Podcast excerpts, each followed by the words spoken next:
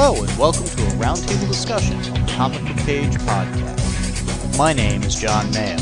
In this episode, I'm joined by guests for a lively conversation on a topic we hope you'll find interesting.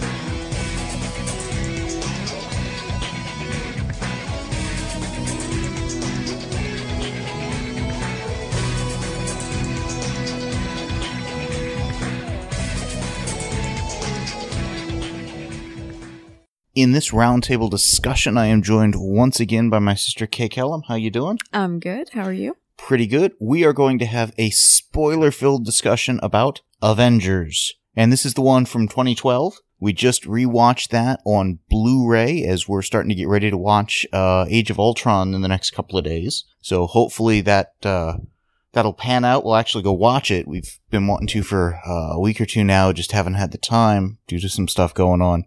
But we hope to have an episode on that in short order, uh, maybe a week or two down the line. But we had seen this on DVD before. Mhm. I'm trying to remember. Did we see this in the theater? I'm thinking we may not have. I I- remember getting a hard time from some of our friends at uh, Yeah. Comic Con of, you haven't seen the movie? Are they going to let you in the building? Yeah. I'm like, well, I've read the comic for the last couple hundred issues. I hope so. Um, sometimes it's just hard to get to the, the movie theater and stuff. And this was one that was just, I mean, it was a landmark film in many respects, one of the top grossing films of all time, deservedly so. Mm-hmm.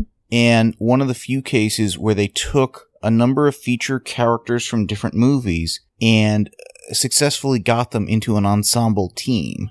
Well, and I want to start by saying I really enjoy the film, but it was always pitched to me in the commercials and what everybody was saying, you know, Avengers Assemble. Mm-hmm. And I remember the first time we watched it, especially the first half to two thirds of the film kind of grated on me as why are they calling this Avengers Assemble when it should be Avengers Bicker? Well, and they fight and, and stuff like that, but old school Marvel comics in particular, two heroes meet, they fight. I mean, the first time Hawkeye and Iron Man met in the comics, Hawkeye was a villain, so they did fight. Same with Black Widow, and whenever you would have a team up, not, not even whenever you have a team up, there have been comics over the decades when Cap and Iron Man come to blows. Civil War was a most recent example, or a recent example. Um, actually, there's one going on right now, uh, leading up to, um, uh, was it leading up to Secret Wars? I think it was. But back in the Armor Wars days and stuff like that, I mean, those two going at it, not an infrequent occasion. Matter of fact, one of the hallmarks for the longest time in the comics of the Fantastic Four and the Hulk is whenever he would show up, the Hulk and the Thing would duke it out. Yeah, I just you know, and I guess because I went in expecting the the team and the ensemble experience, hmm the fact that it took them so long to find their common purpose surprised me. And this time because I knew Yeah. it's going to take them a long time to to pull their stuff together and get their act together. And because I knew because I was rewatching it that these are guys who don't just need a rallying cry of do it for the greater good, but they seemed to need a personal investment. They needed to get pushed to form the team. Yeah. And this was uh, in the comics. They kind of just all intercept a call and wind up at the same place to fight Loki. Um, here they are explicitly gathered by Shield, by you know Fury specifically, Coulson being a key player in that. And without Shield's involvement, you would not have Avengers. Yeah. Now that's kind of sort of how it happened in the Ultimate Universe, but not the way it originally happened in Marvel. And that you know that's fine. It makes sense. Um, it gave Nick Fury a, a purpose in Yeah. the story. Yeah. Um, as kind of the de facto uh, instigator of the team, if not really the leader of the team. Well, I was going to say, he came across to me as kind of, I almost want to say, sort of a conductor of this orchestra. Kind of the coach. Yeah. What got me was Iron Man deferring to Captain America At times. at time. Well, yeah, at key times, but at times. the fact he did it at all Yeah. goes a little against that character. Yeah. Well, and I mean, there was one scene in particular. excuse me, I'm still getting over a cough. There was one scene in particular where Cap is challenging Iron Man mm-hmm. just outright and saying, you know, go suit up, we'll fight it out. Go suit up. Go suit up. The plane gets attacked. They're knocked to the floor, and suddenly it's, you know, it'd be a good idea if you went and suit up now so we could fight together. It's like go suit up, but a very different. It's Yeah. so we can fight together, not each other. Yeah, and it was that that change in tone and that here, let me help you stand up, let me help you get out in the hallway, Well- a whole change in body language and everything. There was the implication that Loki's staff at that point was setting the Avengers at odds with each Mm. other, but they never really came out and said that. Well, and it was almost like a Loki's staff was feeding off of negative energy and was, I want to say, echoing it or enhancing it. And I really loved when Cap just points out to Banner, uh, you're holding the scepter? That's probably not good since you're about to lose your temper. Yeah, you're already dangerous enough. Please put the weapon down. Yeah. It was a good balance of all the characters. I loved the first scene with Black Widow. They did a really good job reestablishing her character, setting the tone, the style, and just kind of like, okay, you go get the big guy, and she's like, oh geez, that's that's a big deal, you know. They used her to really set up Mark Ruffalo's Hulk character Mm-hmm. Mm-hmm. because it was a while before they really tell us who he is. I mean, we knew going in, but uh, her character was well set up. The Hulk was well set up. Uh, just within this movie, Cap got a lot of screen time. Iron Man did. Thor did. Hawkeye less so. Hawkeye's the neglected character of this series of movies. And I don't just mean because he hasn't gotten his own movie. Although that is part of it. He's always been a second fiddle character. And for half the movie, he was part of the bad guy team. Well, but he's gotten less screen time than even Black Widow, who was in one of the Captain America movies. Uh, one of the uh, Iron Man movies, actually. Well, she was in. Uh, she was in Winter Soldier. You're right. yeah. But she was introduced in uh, Iron Man Two. Well, but I was thinking she was in Winter Soldier and Hawkeye wasn't. Yes. So yes. that right there is quite a difference in Oh, the she's amount of screen time a lot had. more screen time than than Hawkeye. He was in Thor briefly. I was gonna say just for seconds. Yeah, almost a blink and you miss it. Yeah. But I don't think his character, and part of it's a lack of screen time, has been developed to the point where it's like, ooh, they really ought to give him one. Yeah, and you know, the flip side of that is going back to just that one introductory scene for Black Widow in this one was enough to have me saying, you know, I see why people are asking why hasn't she gotten her own movie. Oh, absolutely. She would do both the the actress and the character would do fine on a, a solo movie. Be a lot of fun. If they were to bring in any other characters, what I would do there is a kind of a cameo supporting role of uh, Mockingbird, Bobbi Morse from Agents of Shield. Mm, that'd be nice. Mhm. Maybe Hunter as well, Yeah. to where it's like, okay, Black Widow's the main star, but she has to get something back to Shield or some such. Those two guest star for a little bit, if you will. Mm-hmm. Mm-hmm. I think they've got the right vibe. It would integrate it into the, the TV part of the cinematic universe. Mm-hmm. It's one where, again, the fact they haven't given that character of Black Widow her own movie. I mean, there've been, uh, I was reading, uh, I forget if it was on ICV2 or Comic Book Resources or Bleeding Cool or where, but there had been, uh, as part of the Sony leak, Mhm. I think it was that, but there were mem- uh, emails going back and forth on the female characters just don't sell. Catwoman, Elektra, others were kind of trotted out as, as examples, you know, that the Marvel execs just don't have faith. And it's like, you know, maybe those weren't great films. I was gonna say Do you, better. Yeah, you gotta look deeper than simply it was headlined by a female superhero and look at the quality of the script and the quality of the action that was given to it. I mean, just going back again to that one scene where they introduced Black Widow, even that fight sequence had you stop and go, wow, she can pull out the moves. Well, and particularly with a director like Joss Whedon, who's so well known for shows like Buffy, mm-hmm, uh, Dollhouse, both of which had very strong female leads. mm-hmm, uh, Firefly, uh, again, a lot of strong female characters. As a, a director, as a writer, as a, a, a storyteller, Joss Whedon really understands how to make those kinds of characters work in ways that clearly the people behind Elektra, Catwoman, and some of the other not so great examples. And it's not like those were horrible films. No, but part of the magic for me of this film was each character, when they came on for their first real scene, you got a strong sense of what makes this character unique hmm from the others. You know, with that scene with Black Widow, we saw her fighting people, we saw her sense of humor, we saw her interrogation style. Yes. And all of those things were things that you benefited from knowing later in the film. So it wasn't a throwaway scene in that respect. Yeah. No, it played into the larger story and again set things up. Yeah. And you came out of the scene with a sense of, I feel like I know her. But it also did a lot for Phil Coulson's character. Yes. Yes. Put her on the phone or I'll blow up the block. Yes. Yes.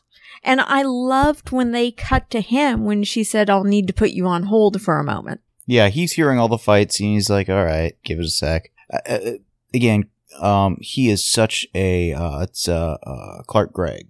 Yeah. For, Clark Gregg. For Coulson. Such a great actor. Did a great job here in the other films. Is doing a brilliant job, I think, on, uh, Agents of S.H.I.E.L.D. hmm Kind of an understated, you know, kind of a, a, a comedy, a dry sense of humor there. And that's a lot of what the movie needed, though, in terms Yes. of without that com- comedic relief. I think the movie would have, I don't want to say fallen flat for me, but it wouldn't have been nearly as good. But comedic without being slapstick. Yes. it was kind of the counterpoint that was needed in some places when you've got the Tony Stark character and some of these others that are very flamboyant and, and uh, not exaggerated, but colorful. Well, and in the Marvel Cinematic Universe, Phil Coulson, in so many ways, represents all of us. He's the everyman, very much so. You know, he doesn't have the superpowers, but he's smart enough and capable enough to be there supporting them and in awe enough of them to want their autographs because he knows what they're doing. He's the fanboy. He's the guy trying to do right. Mhm. He's he's kind of living the dream of that kind of a Mm-hmm. of a character, and he's uh, Shield agent. He, he's top notch or whatever, but he's not the Nick Fury. Mm-hmm. the the Black Widow, the Hawkeye, the the Mhm. Captain America type. He's not the superhero. He's never going to be the type that you would dress up in a costume, put a mask on, and give him a code name. Mm-hmm. But as Agent Phil Coulson, Mm-hmm. he's awesome. Exactly. And then you flip over to the TV show Shield and you see his everyday life, you know, and you get to see that while he has those fanboy moments when he's off duty, when he's on duty, he's one hell of a guy. Well, he's a professional, and we'd seen that throughout the movies. Exactly. But that's also where this was a turning point for the movies. He dies. Yes. He's not in any of the movies after, and I think there's a different tone as a result. yeah. uh, not better or worse, just different. Um, whereas he had very much been that glue that kind of tied everything together Mm-hmm. and was very much needed for that. Mm-hmm. There were a couple of places here where I think some of the Hydra stuff was very subtly set up. Mm-hmm. The Phase 2 weapons and some stuff like that had the Hydra stuff on it. And it kind of shows, in hindsight, now that we've seen Winter Soldier, a few other things, how S.H.I.E.L.D. Was able to, to have Hydra inside of it the whole time. Yeah. Yeah.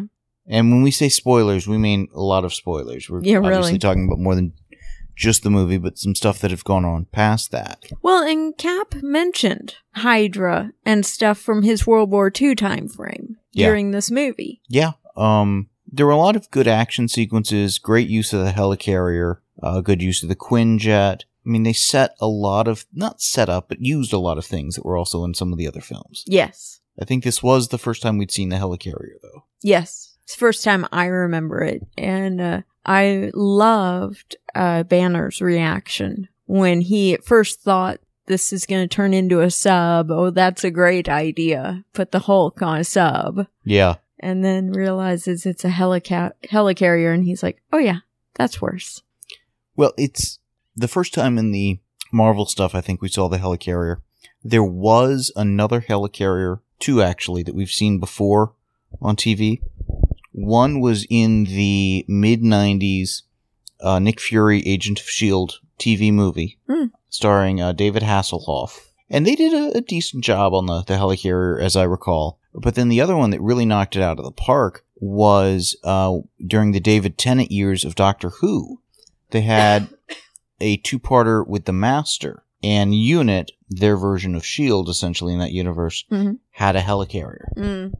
So, I mean, here we get a lot more of it. It's used pretty well. There are a couple of, oh, it's going to crash. Let's go save the day. You know, a few things like that. But it was a, it was a fun movie. And again, I liked how well balanced it was. hmm It's not like it's, you know, Iron Man and the Avengers. Well, and I liked how each of our heroes was respecting the strengths of the others. You know, That was one of the things I really noticed during some of the fight sequences in New York. mm, there were things where, you know, it's like somebody would be flying through, Hawkeye would shoot somebody who was about to get Mhm. them. Cut to, okay, they've just knocked into this other monster that's got the Hulk and Thor fighting on it. Hulk takes some shrapnel from something that just flew by, impales it in the thing, Thor hits it with the hammer. I mean, there was a lot of teamwork going Mhm. on there. they understood one another's strengths and used it. And we were seeing that even earlier in the film, like when uh, Tony Stark and uh, Banner, Bruce Banner, were working together in the lab, you know, and they were uh, sliding things between one another's monitors. Yeah. and stuff. So there was definitely a recognition of who has what to bring to the table. And there were a lot of things from the very first scene we had Captain America in where he was feeling still like this man out of time. And so many references go over his head. He still has so much to learn. He loses the $10 bet that his mind will be blown by what he has yet to see. And then, I, I liked that bit when he's first getting, you know, pulled into action by by Fury. He's like, "Ah," and Fury's like, "This world is even more unbelievable than you'd believe. I'll bet you ten bucks." He's like, "I doubt it," you know. And then you know he gets to the helicarrier and just Mhm. hands him the ten bucks. It's like, "Oh, okay." Yep. Yeah. What I liked about how they gathered the team, though, is when Coulson goes to to Iron Man to to Tony. He's got a computer. Here's all the files. Go do your homework Yes. when they recruit Cap, here's the, the, the paper file, here's some background on these other people. Yeah. So by the time they meet, they know about each other mm-hmm. Mm-hmm. in some respects, sometimes less, sometimes more. But it allows them to go in with a, you know, nice to meet you, yet a sense of, of familiarity mm-hmm. versus a bunch of exposition. Hi, I'm so and so, my expertise is whatever Mm-hmm. and that's something that as in, in the comics is a huge writing crutch you'll get the opening splash page and you would have kind of that shot of them say on the uh, the, the helicarrier deck and you would have the caption captain america world war ii super soldier you know iron Mm. man Yeah. you know armored avenger thor norse god you know that kind of a thing Puny God. Oh, that was Loki. that's loki I liked it. speaking of Loki, he was well used. Um, that's a character. They've mentioned Asgard a time or two on Once Upon a Time, Mm. which is on ABC, is very Disney Yeah. in many respects. It would be very interesting for his character to show up in Storybrooke. Mm. Maybe explicitly called Loki, maybe not. Yeah. But there's an aspect of his Loki and of the Rumpelstiltskin character in Once Upon a Time. They they're both tricksters. They Yes. would have crossed paths, having some kind of mutual respect. Just for him to come by, do a little for Rumple and move on, kind of a thing, would be a nice kind of a tie-in. Well, one of the things I really enjoyed in how they did Loki was when the Avengers were fighting on Earth early on, basically over who gets to have Loki. Yes, And we can see him in the distance up on this ridge, just kind of watching the fight with the grin on his face. just enjoying the the the The you know, show. the show, yeah, the the fighting going on, and again, good actor, a fun character, and the whole thing starts off with you know Thor stealing him off the Quinjet. Yeah, and see, this is the point where I, both times, I was just so frustrated by the bickering of the Avengers. And what got me was they just leave Loki unattended on a wide open ridge. He can wander off. Well, he can do anything. The question is your prisoner's been taken, you're Iron Man, you're flying by. Do you go punch the guy who took him, or do you just grab your guy and run? do you go punch the guy who took him for 10 minutes? Yeah. Neglecting the guy. Okay. There were aspects of that, and it took a So- while. This on this viewing, I got a better sense of why Loki wanted to be captured, wanted them all on the helicarrier Yes. to kind of you know set off the Hulk bomb, if you will. Yeah, that was, yeah, I like that phrasing. That was one that I didn't think in my past viewings was as well sold to me at the time. In the first viewing, I could tell Loki wanted to be there, but I could tell he wanted to be there because he didn't try and leave the ridge. It was either that or inept writing, and I didn't feel there was inept writing in the movie, therefore, he must have wanted to be on this. He clearly wanted to be on there. I just never got a good sense as to why and why he was ready to leave when he left. He needed his spear, which they had. That too. So he but had. they had it because they captured him with it. yeah.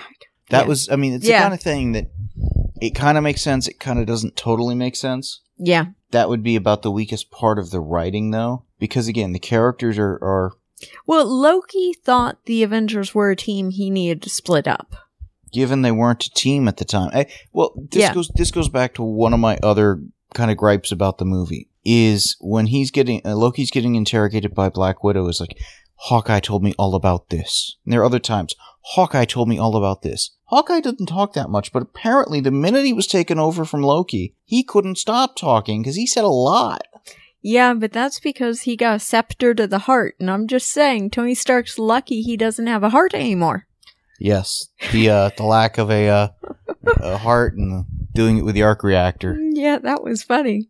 Um, and again, that whole scene there in the the tower, uh, having a drink and all of that stuff, it gave those two kind of a good chance to Yes. to face off verbally. Which, of course, you know the the Tony Stark character is you got to give him that chance. Oh, the wisecracking side of Tony Stark was on display nicely. But going back to the fight in the forest, I was so frustrated with what felt like a fight just to put in a fight. Well, I wasn't getting the point of it that when Thor's hammer hit Captain America's shield and it made a long, loud, gongish sound and trees were destroyed, but the fight was over. I asked you if this was the gong show.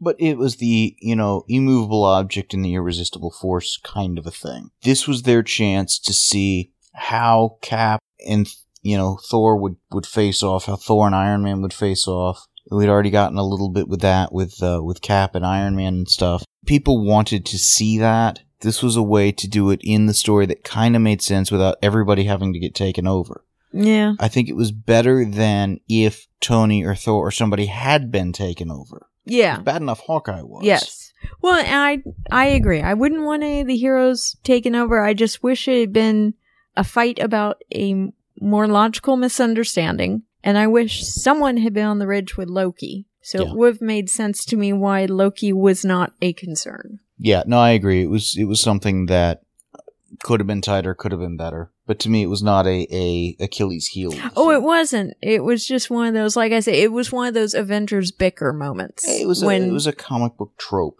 Yeah, and see, because I don't read the comic books, I was looking for the assemble aspect of the movie, Yes, and Well, I and wasn't getting it. it's interesting. At no point did they ever assemble the Avengers literally. There were a couple of times where they could have used the the battle cry or something. yeah. Well, and during the Battle of New York, there were a few times where they kind of came together in a cir- circle and they were all facing out, and there were some impressive moments like that during the battle. What got me with that moment is if there was any kind of iconic chord or melody or something for the Avengers film, Mm, that should have been playing right then. yeah. One of the things I love about the the Super Sentai shows and the Power Ranger shows is when you get those kinds of fight scenes and you get that kind of a moment. You've got their theme song as their battle song kind of playing to the crescendo of okay, they're doing Mhm. it's um uh, Back to the Future when they're they're going uh, at the various key moments. You get to the Back to the Future theme going, kind of a thing. It builds Yeah. up the excitement. And thinking back on it, I mean, the soundtrack was fine. It was Mhm, good. It was mhm. invisible.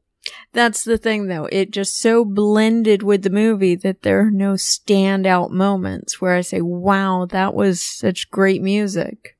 Star Wars has the, the Star Wars theme. A lot of shows, ba- uh, Back to the Future is a good example. Avengers, there's not that melody. Yeah. You know, there are certain times in Doctor Who, the Doctor is just doing his thing. Uh, Again, the A Team Yes. or or uh, Airwolf. Well, and the A Team had a specific song that they played, not just their theme, but another variation on it that they played when they were building. They're building their tank of the episode kind of a thing. The A Team is in the groove kind of a thing. Yeah. If they had had that kind of, of music, the Avengers are just, you know, taking names or whatever. They're, they're taking down all comers.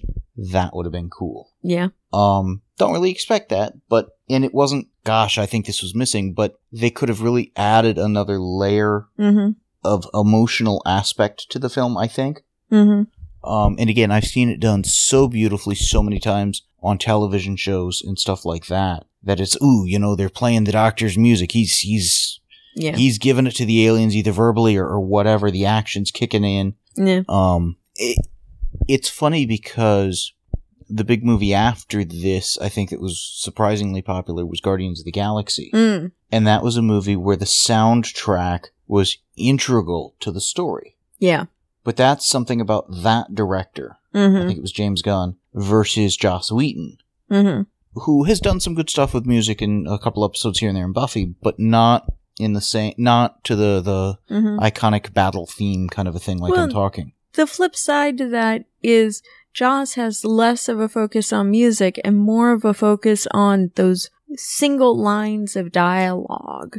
Oh yeah, his characters have the wit, the wisdom, Mm-hmm. the play of words without being cliche movie sound bites. Mm-hmm. Yeah. I mean, I loved Fury saying to one of the other characters, you know, let's just act on the assumption that the world will still be spinning tomorrow. Yeah, it's gonna keep going until it doesn't. You know. Yeah. he's definitely Whedon has a flair for writing. Um, my understanding is not only has he been writing for, I mean, multiple of his own TV shows, but I think he also did stuff on Roseanne, other shows. His father, I think, was a, a writer in Hollywood. I think his grandfather was a writer in Hollywood.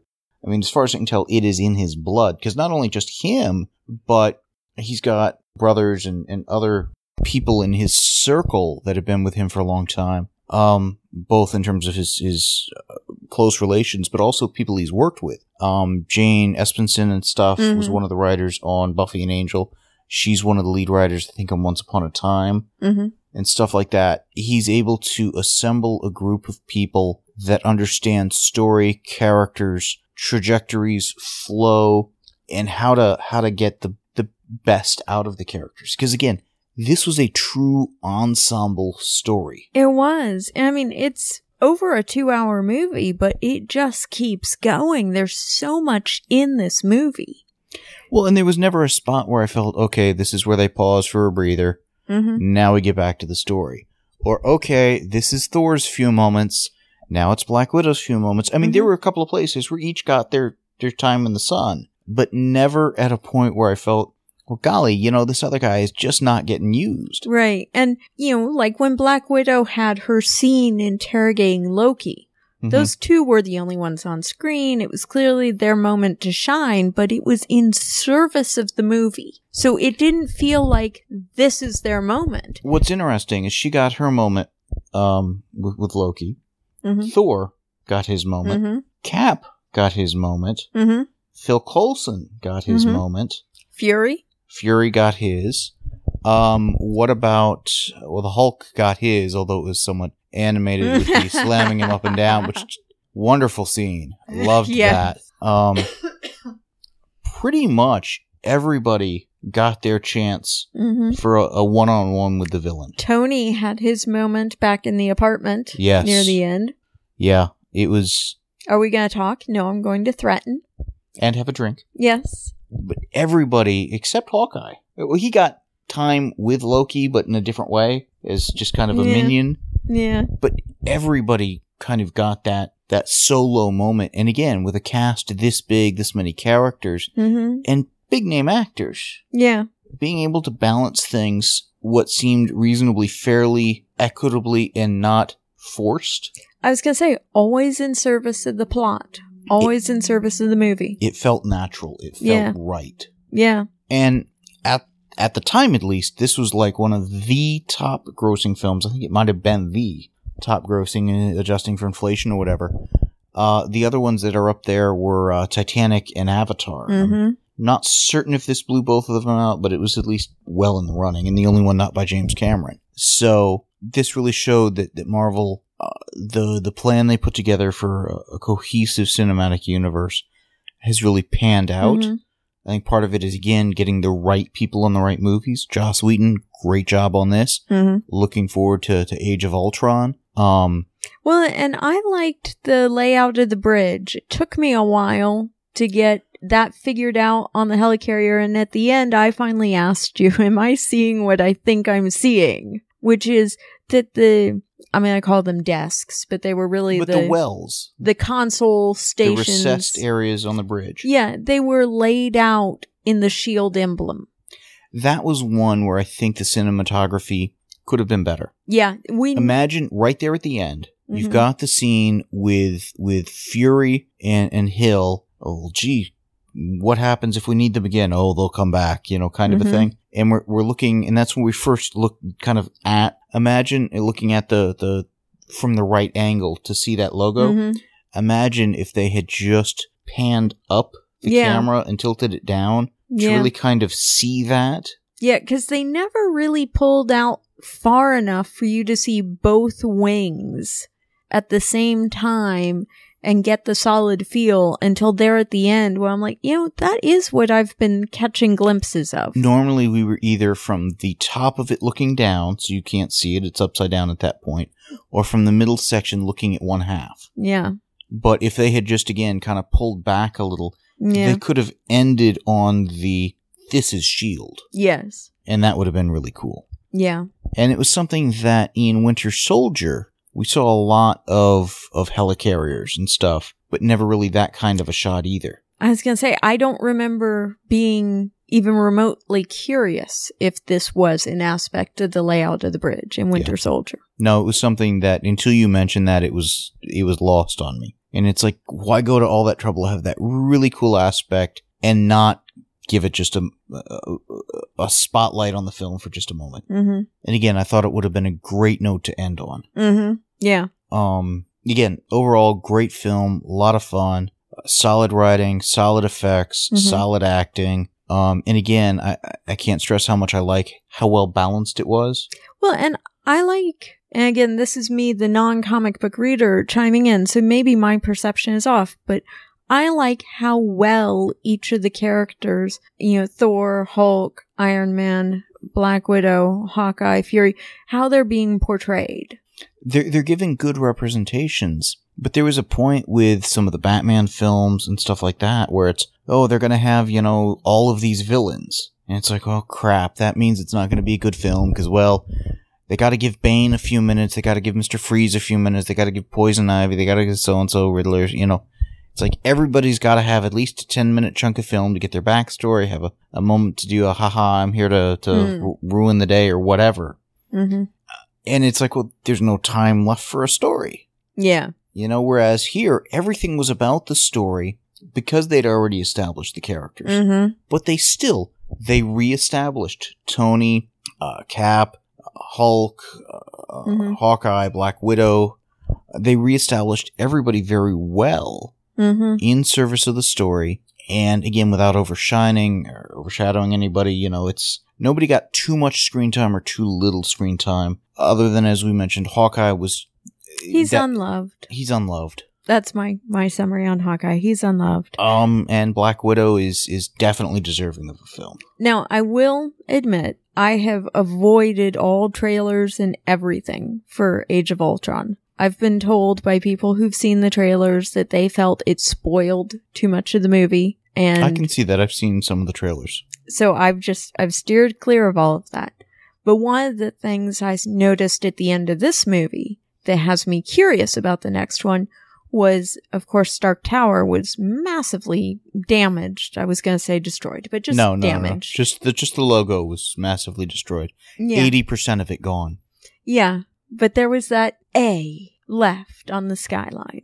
I expect it to be the Avengers Tower when we see Age of Ultron. Uh, some of the stuff I've seen because I've seen the footage where it's you know can you pick up the hammer kind of a thing, Mm. and it's it's clearly it seems to be in that sort of a venue. Yeah. And I mean, for me, uh, even not fully knowing, okay, where do the Avengers gather and that kind of thing, I did kind of like seeing that A as kind of a, so is Tony gonna, you know, make everybody welcome at Stark now? He, you know, drove off with banners, so that was a good sign. And if I recall correctly, uh, Banner is in a cameo in um, uh, Iron Man three. Hmm. Interesting. Um, and again, seeing Mark Ruffalo again in Age of Ultron, I think will be a lot of fun. Yeah, I'm he liking did, he did a good job. They, they, he was one they could have done a little more characterization on because the my secret is I'm always angry or whatever. When he transformed at that point, he seemed to be in control Mm-hmm. of the Hulk, or the Mhm. Hulk seemed to be on their side, Mm-hmm.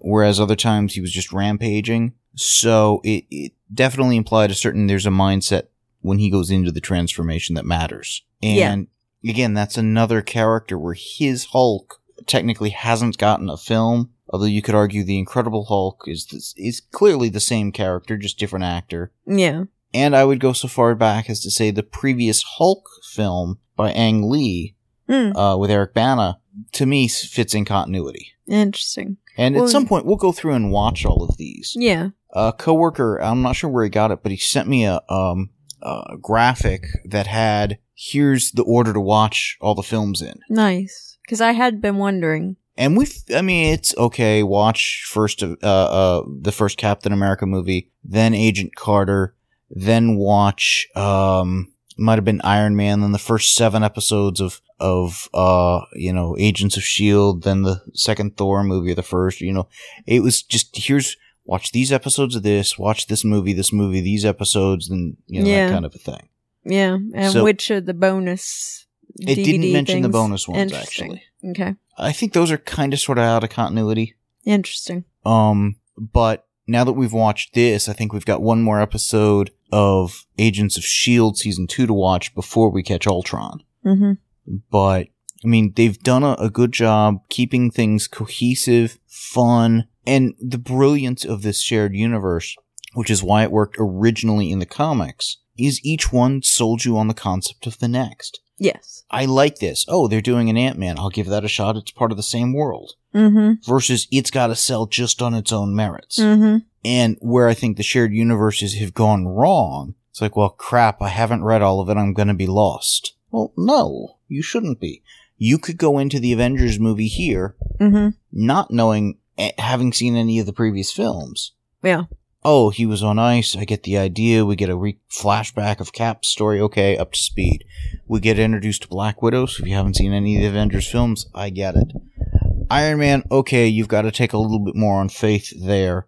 they don't really recap him, but he's a guy in a suit of armor. I Got was it. gonna say they show you the suiting up and the unsuiting and the falling out of a building and having a suit fly to him was kind of fun. Yes. And they clearly tell you multiple times he's a genius. He's done all this, you know. Um, a billionaire playboy philanthropist. He's Exactly. very happy with his self-appointed titles. So some through exposition, some through flashback, but I don't think there's a single character here that just in in the movie itself isn't kind of clearly set up uh, and clarified. Yeah. You know, it's easy for somebody to watch uh, an episode of an ongoing TV show. I mean, if you've never seen a Star Trek episode in your life and you, you start watching, it's like they, they, they dematerialize there and they're on the planet. What's, oh, it's a transporter. What the hell is that? You know, or Mm-hmm. something Mhm. you can, you can run with it. You can figure it out. But here again, they put their cards on the table Yeah. even though they've had a massive movie franchise leading up to this. I'll be curious to see how much of that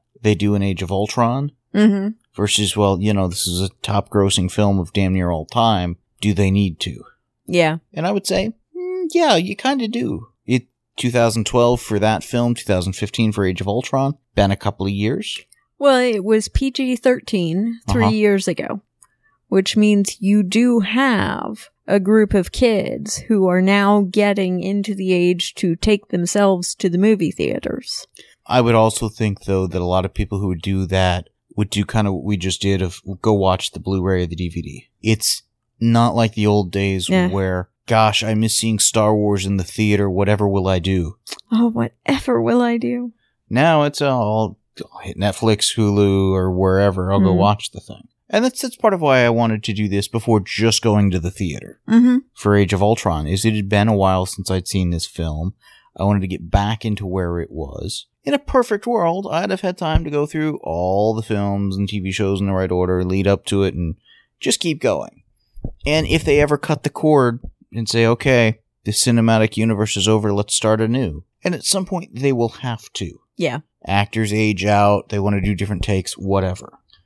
Um, it would be fun to, to kind of keep that timeline going and start at the beginning and, and, and watch it all in order and see if it plays out. Yeah. Cause I, I mean, at some point we're going to rewatch the Iron Man films, the Hulk films, all of them. We'll do episodes on them eventually.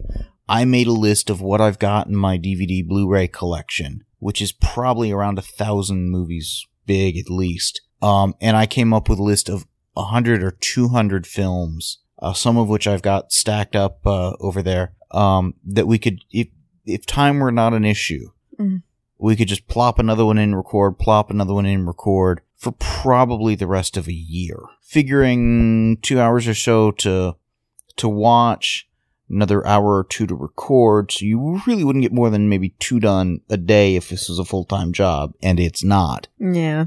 Um, and if we had absolutely nothing else to do, which is also not the case, plus whatever editing time, I mean, it would take us a while to get through all these. So if people have ideas as to what they would like prioritized over others, by all means, chime in. Definitely. Um, we still want to do the Elektra film, but Yes. that's kind of on the back burner. Um, I want to, I want to go through the 13 episode Netflix uh, Daredevil series. So do I. I'm very curious about that. That's one that I've heard does tie into Age of Ultron, but it's kind of a minor tie-in.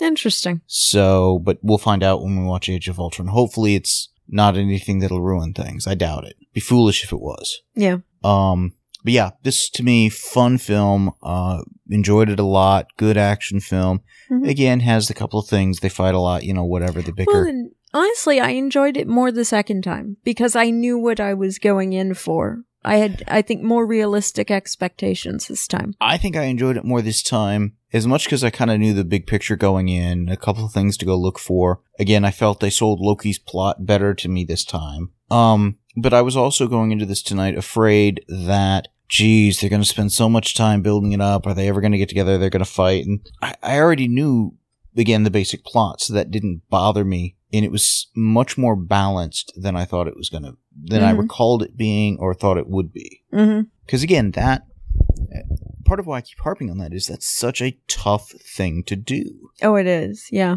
You know, five or six main characters plus supporting cast plus the villain plus the plot, etc. Um, as good as the the cinematography was, the filming and the directing, the writing Mm-hmm. is what really made this work. Yeah. And I'm expecting the same, if not better, out of Age of Ultron. Excited for for uh, uh, James Spader as the voice of Ultron, adding in uh, Scarlet Witch, uh, Quicksilver, uh, Vision, uh, uh, War Machine, Iron Patriot, or whatever. So bigger cast, more excitement. Should be a lot of fun.